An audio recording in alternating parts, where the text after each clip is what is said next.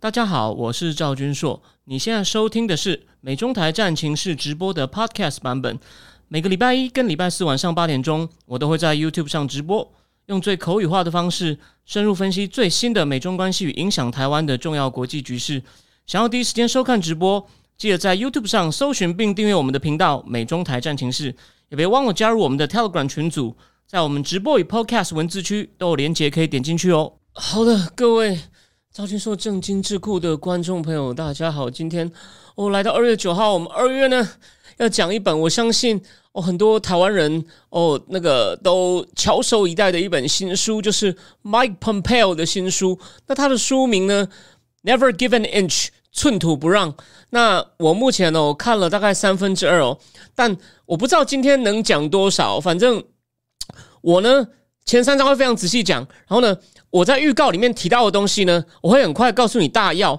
然后呢，我会尽快尽快哦，也许明天比较保险。我明天会先把我今天讲的东西呢写成书面稿，让你可以哦温习一下。然后呢，我可能会考虑哦下礼拜加开一场，把我读完的今天没有讲完的，剩下的比较香，然后书面也没写到的呢，我再把它讲完。然后呢，剩下三分之一呢，我就两个礼拜后，两个礼拜后来来把它那个呃，再把这本书完整的讲完哦。那呃。我我在我在整个开始真的讲故事以前呢，哦，就目前只有小珍珠一个，没关系，一对一也很好，变成家教课。我先讲一件事情哦，大家在看我美中海战情是一定常常看到我拿着那个 Josh Rogan 的《Chaos Under Heaven》天下大乱出来念片段哦，我没有念的就是在讲那个疫情刚发生的时候，我的朋友。哦，网红胡彩萍，他说他边看那段呢，他边看边哭。哦，他是个很聪明的性情中人哦。那我看朋友回忆录的时候，当然我没有到流眼泪，但是一路上看下来，常常情绪都很激动。哦，觉得真的是哦，非常的可惜。那为什么呢？因为你会看到一个有信仰、有原则、坚信美国立国价值的人，哦，如何在一个很险恶的环境，今天呢，比如说有敌意的媒体，甚至是。哦，扯国扯后腿的国务院官僚，那这两部分我今天可能来不及讲到。可是呢，我今天先前半段先告诉你说，他哦做了什么改变，做了什么改变。当然，他也提到川普内阁一些问题，所以呢，他这个回忆录绝对不是在自我吹嘘哦。你会看到他其实常常会有些哦反省检讨的话，但这个今天不会是重点。今天呢，我们来看看他们如何翻转这种美国长期啊哦外交外交体系的沉疴。哦，外交国安体系，因为他也有一年当 CIA 局长嘛。好，那晚安，那好，后面进来的晚安哦。那我们现在呢，我讲完这个很简单的开场白呢，我们就正式上路哦。我相信今天呢，你你们这六位呢，你也知道，蓬佩奥回录十天前上市的时候，台湾有一些新闻哦，做了一些少数几张哦，少数片段的那个精彩介绍。那我又写了一小段，今天呢，你们会一至少可以看到大概。今天听我讲，大概知道这本书的三分之一的内容。三分之一后，我相信这个你这咖啡钱绝对没有白花。当然，我哪里没有讲好，哪里需要改进，You can tell me。哦，就好，开始喽。我先讲哦，这本书的正式名称叫做《Never Give an Inch》。其实哦，它应该有个它有个副标题是“为我所爱的美国而战”。但是呢，其实我认为还要再加个副标题，因为呢，他蓬佩奥为什么要做？为什么要 Never Give an Inch？这本书出现密度频率最高的话叫做 "It's a mean, nasty world out there"。哦，这是个不怀好意、疯狂的世界。哦，外面的世界既不怀好意，又又很野。所以呢，我们必须为了要保卫美国价值、保卫美国利益、美国优先，寸土不让。OK，好，讲正题。他这本先讲这本书呢，他他他以前小时候的事情只偶尔提一下。那他也不是说按照时序讲，说我当 CIA 局长第一天开始哒哒哒哒哒哒哒，他呢是每一章基本上都有一个大主题，然后讲到大主题，有时候会跳回去讲一些哦，他当他进川普政府当官以前的事情，就这样穿插穿插。所以呢，我就是挑重点讲。那各位如果觉得哪里不清楚，或者是时序上想理清的呢，哦，也欢迎到时候发问哦。好，那这本书一开始的 introduction 他就写说。他叫他意思就说，我是个很强悍的人哦。当他去西点军校报道的时候呢，他妈妈把他拉到一边哦，他就故意跟他讲一些话，别让他爸爸听到，就说：“Mike，我知道你是个 grinder，就是你可以让人家，你可以把人家，你可以把人家 grind，就是把人家磨得很不舒服哦。不要让他们 wear you down，不要让他们耗损你。You wear them down，哦哦，不是他们弄你，是你要弄他们。简单说这样，wear down 就是让他们很不舒服、耗损了。OK，那然后后来彭佩奥就说，反正呢，不管是念军校，或者是后来哦，我当国会议员，或者是他当国会前当律师，哦，也跟人家在 Kansas 他的老家韦奇塔开公司。他说，我执行各种任务啊。哦，我然后呢，他说，反正后来我当国务卿的时候。或者当 CI 局长，我执行我的任务的时候呢，我的战术罗盘始终指向一组原则，而让我这种很艰难的任务呢变得稍微简单一点，就是因为我知道方向。第一，美国优先；第二，提倡我们的价值观，champion our value；第三，绝对美国不道歉。当然，比较左派的，或者是台湾那种国民党那种统派的人，就会说啊，帝国主义啊，了不起啊，自傲啊，一天到晚强加别人的意志。哎，其实这是个很好的案例，就是老实说，蓬佩奥可以提供很多。他的对手子弹火药，但是呢，一方面他把自己讲的好像很正义，那有些人那么讨厌他，那重点就是他到底做了什么？他有没有让世界变比较安全？这个呢，我们可能后面才会讨论一下。可是我们边讲他做了什么，你就会看到哦，他不是说说的，至少站在美国本位的立场哦，就是我们寸土不让，然后呢，不要不要呢，一天到晚代替美国道歉哦，他在讽刺他前任，这我们等一下再会仔细讲。然后第再再再来，他。主要是指中国务卿，他最自豪就是除了给以色列前所未有的支持，在中东扩展和平之外，最重要的任务是我们带领一个什么叫是一个世界性转型？什么转型？美国跟中共的关系。所以你看，我不是乱讲吧？我至少根据我自己设下的前提哦，然后呢，我坚守这些原则，推进我的目标，寸土不让。好，这就是他在 introduction 里面简单讲的第一个第一章哦，讲他 CIA 的故事。那这个 CIA 故事的标题是什么呢？找到找到愿意冒险的人，找到愿意冒险的人，find risk taker。但他不是一开始就讲正题，我觉得这是出版商给他的建议。他就先写那个台湾的报，台湾的时候一十天前哦，也常常把这个片段拿出来当一个新闻报道，就讲他第一次到北韩哦，他那是二零一八年的复活节，他一下飞机就见到北韩之前是军事情报头子出身的金正哲。他说：“我跟他初次初次有互动的时候，很明显，金正哲要想要威吓他、吓唬他，intimidate him。然后呢，金正哲就跟庞还有他带的唯一一个助理哦，也就是我等一下会讲这个人是谁，叫 Andy Kim。我等一下会多讲一些他的故事。金正哲就说：我们已经吃草吃了五十年了，还可以再吃五十年。那听到这种情况呢，你要怎么办？你要当然阿庞不是没有见过世面哦，但我相信你可能看报道，您知道了。”阿胖呢就回答他说：“嗯，很高兴见到你，我等不及要吃午餐了。我希望我的草有蒸过哦。那这个金正者没有笑，不过他旁边的他的这个幕僚哦，他的首席助理 Andy Kim 哦，应该也是美籍韩裔就笑了，也是 CIA 的人。然后呢，他哦，蓬佩奥回忆起来，他说：我们这次来呢，一定要就是 never give an inch。”我们是来跟你好好谈事情。他说，不像当年，他就讲克林顿时代的国务卿欧布莱特去见金正日的时候呢，被强迫带去做长时间的观光，包括看海豚。可是蓬佩奥就说，我们不来这一套。当我们做行前协商的时候，讲明，要是强迫我们去做什么看海豚，或者去金金日成、金正日的目前献花的话，我们马上走人。而且呢，他说，之前美国如果官方飞去北韩哦，还被要求什么呢？其实有啊，像就是克林顿跟卡特都去过去带人质回来嘛，都被要求付什么降落费啊、燃料费啊。阿庞下令说，我们一毛都不给。然后，你们想要的话来找我讨。而且他说，你最好提醒他们，就是呢，请他的幕僚跟北韩人讲，我是我们可以跟你们收燃料费哦，来还专程飞来你们这个破烂小地方，crappy little place。哇，这样他好不客气哦。然后呢，后来反正他们下了飞机以后呢，据说一开始哦，在飞机停好的时候，北韩。他的幕僚去跟那北韩的人协商，北韩的人说：“你们不可以带武器下去。”他们说：“好吧，我们就拼了，我们就拼了。”然后就决定就赌了，就答应要求，就不带武器下去。然后呢，就终于慢慢被经过一个很长的隧道，然后看到一个大宅邸。到了门口，哎，谁带他们进门？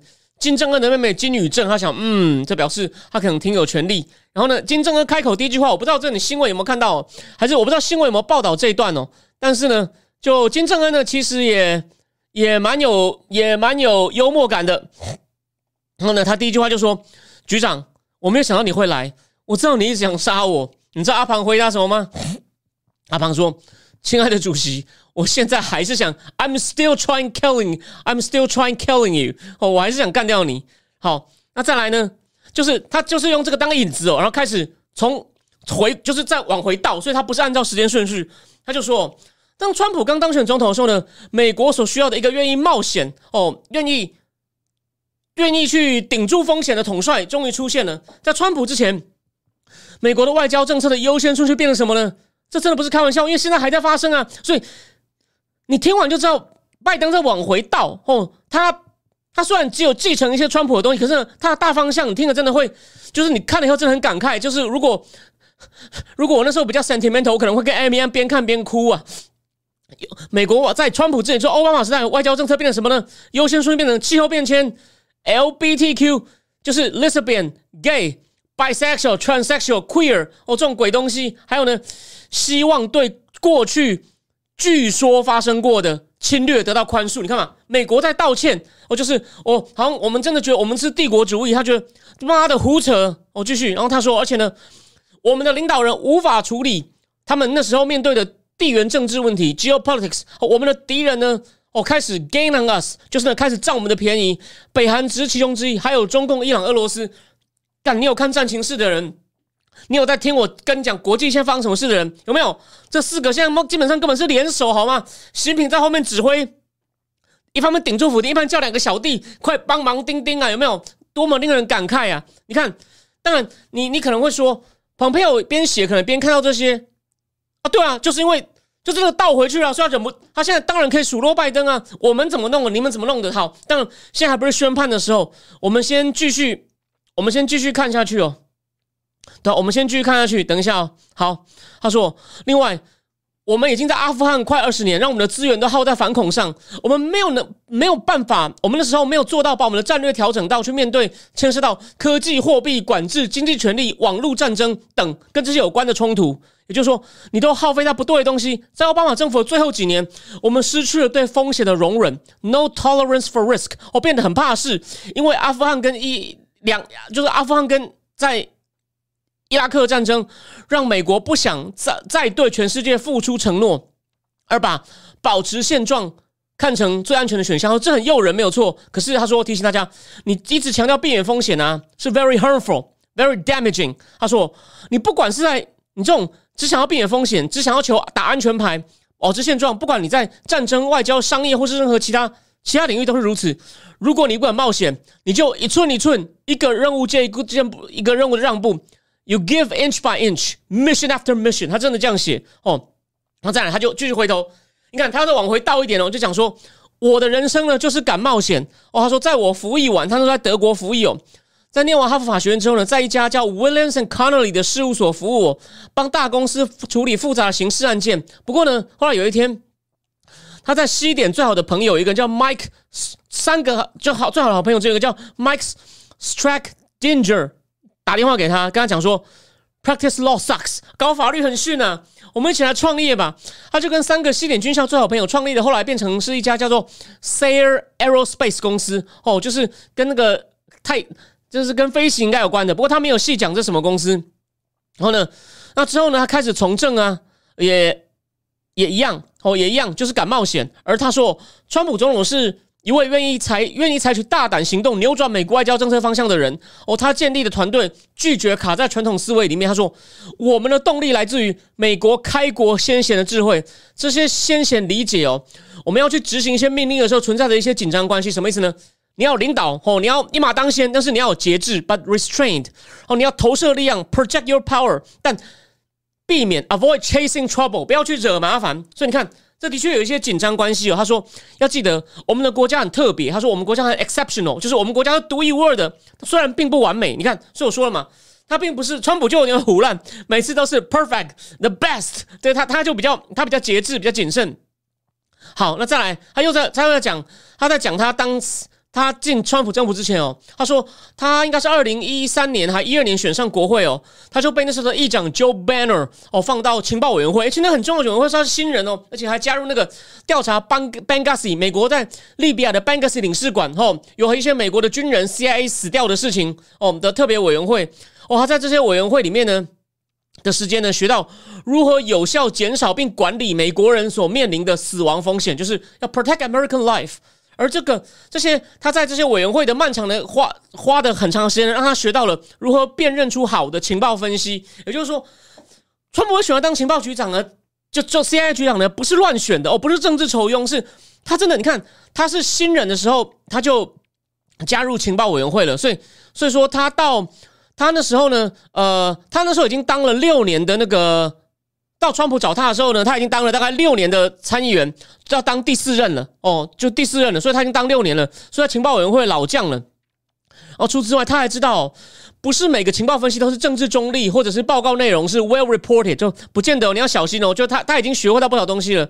而而我刚刚讲了，当川普选上总统时，他刚好完成就是选上第四次第四个任期，那他准备做完这一任呢，要回 Kansas，他准备我再去从商。所以呢，他本来就是觉得已经差不多了，他不想要一辈子呢都在待在这个政治界。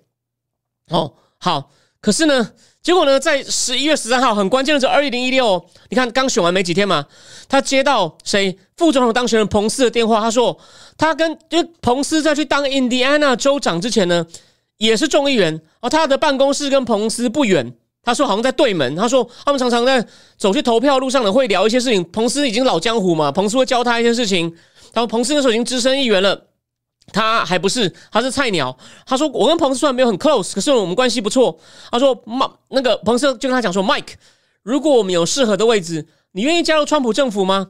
然后呢，你知道彭佩奥怎么回答吗？他说，呃，Mr. Vice President Elect，呃，副总统先生。你应该记得吧？我很努力帮 Marco Rubio 助选哦，而且我自己刚花了一百五十万美元让我自己连任哦。但彭斯没有理他，又问他一次：如果我们有适合的位置，你愿意加入川普政府吗？阿庞很很简，他也不跟你啰嗦了。他说：“Of course, OK。”结果哎，不是开玩笑的哦。当晚准那个准幕僚长 Previous 哦，又又打来问他同样的问题，哎，结果没，然后呢？他又说：“哦，没问题啊，好啊。”不过他说他没有想太多，他觉得这会这么热门啊，一定很多人。结果没想到呢，十一月十号过的这个周结束的下个礼拜一早上，彭斯又又打来了，说当 C C I A 局长好吗？就彭佩奥想说，我没听错吧？不过他说，我觉得我自己很适合 CIA，需要好的领导。当时的局长 John Brennan 是个灾难哦，他到后面章节还会再提到哦。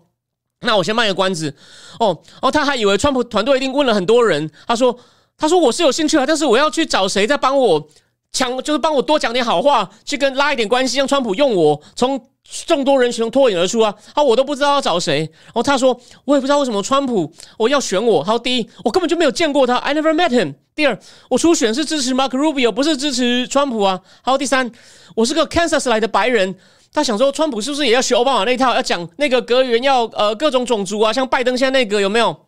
他说第四，川普对政府机构啊普遍不信任，他会选我这样认为好的美国国安领导团队，需要加强高风险的间谍活动 （espionage），还有秘密活动嘛 （clandestine operation），clandestine operation 就是类似暗杀啊、窃听啊、去偷文件啊这种东西哦。就是其实情报工作就是有点算是莱茵的啦，就是莱茵的，你愿意加强吗？啊，愿为吗？结果呢，没想到彭斯来问他，隔一天团队又打来问说，这周日你能到纽泽西的 Bad Minister 高尔夫球场来吗？然后呢，那个彭佩奥说可以啊，可以啊，但是他好像习惯性的还还还很可爱的问他说，啊，请问。Bad Minister 球场在哪里？结果川普教团队就跟他讲说：“呃，你要当 CIA 局长的人，你如果还找不到这个球场呢，你 你也你也不用你也不用应征了。”他说：“好好好，我会我会找到，我会找到。”哦，那然后呢？他很期待跟川普见面，然后他认为他说还是觉得哦，他没有找很多人啦，反正认识一下川普啦。他但是他想跟川普分享，他认为未来四年内很很两两个很重要的问题：中共跟伊朗。结果没想到，同一天晚上，这个团队又打来说：“哦，如果你已经在东岸了，你能明天来川普大楼吗？”然后呢，他跟太太第二天早上就坐就坐就坐火车去了。哦，大概从华 Washington 哦，可以坐那个 Amtrak 哦，坐到纽约。然后呢，白天就他们先去逛一逛，然后下午呢，他就一个人去了川普大楼。他说：“阿庞说，我在等候区的时候呢，有三个人打招呼，你看就知道是三个人谁谁很重要。川普的女婿 Jared Kushner。”班农还有川普那个女经理 Kelly Conway，所以所以川普一开始最倚重的两个人就是 Kushner 跟班农，所以很可惜，后来班农提早出局，因为他就跟 Kushner 处不好。天下大论没有写，这边帮大家补充复习一下。不过他说他在等等待去的时候呢，是川普最倚重的三个大将都来打招呼，然后就跟阿庞说：“You will be great。”然后呢，进到房间的时候呢，只有 Kushner 跟班农在。然后当川普竟然没有从位置上起来，因为川普那时候在跟彭斯讲电话。不过呢，然后川普就边讲电话边问他说：“你对俄罗斯的看法？How can you be so wrong？” 哦，他说：“我们应该要对俄罗斯好一点啊，也许你是军人出身吧。”结果。你知道阿庞怎么回答吗？他说：“我对俄罗斯没有看错，普京是个聪明的坏蛋。他想说，他必须要有技巧的回答，因为他不想得罪他未来老板。他就说：他说最后他跟川普都同意，普京是坏蛋，但我们需要找个好方法跟俄罗斯共存。哦，然后就是蓬佩奥后来有讲说，当时他们还不知道希拉蕊要继续开始泼这个通俄门的脏水了。然后，我再来就妙了。后来班农问他说。”你是谁？是你欣赏的将军？他一开始说艾森豪，班农说，呃，这个太太现代了，再讲一个别的。结果呢，这个那个那个那个蓬佩奥就回答说是个 Sherman 将军。他说我连我的狗都叫 Sherman。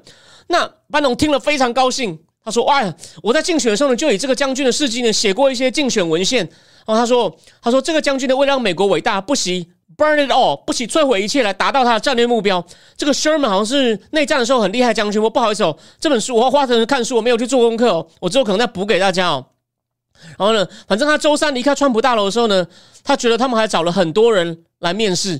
结果呢，第二天他就没事照常回到国会办公室跟跟选民谈话了。结果讲到一半，手机响，他一看，干，纽约打来的，打电话一接起来，川普打来，Mike。你要当我的 CIA 局长吗？哦，CIA 局长吗？他就说好，川普就说太好了，会有人在跟你联络。OK，好，那现那我讲到这边呢。是我们明天呢会上线开放给哦所有对庞培有兴趣人看的哦试看版。那再来再来的是内容呢，就只保留给哦赵军硕正经智库订阅的会员。谢谢大家支持。那如果你看这个试看版呢，呃觉得意犹未尽的话呢，欢迎你考虑，要么你就成为哦，要么你订一年，要么你订一个月，只为了听庞培奥也很欢迎。因为你不要忘记这本书要翻译出来哦，我看。三四个月算很快了，像我们去年十月讲《晶片战争》，《晶片战争》三月一号上，你可以比别人快半年，这样？你不用花了半年那边等哦，两百，你就定一个月哦，定一个月，提早半年读到精华，我想这个应该不贵吧？好吗？OK，好，我先喝一口水，就这样。好，等一下。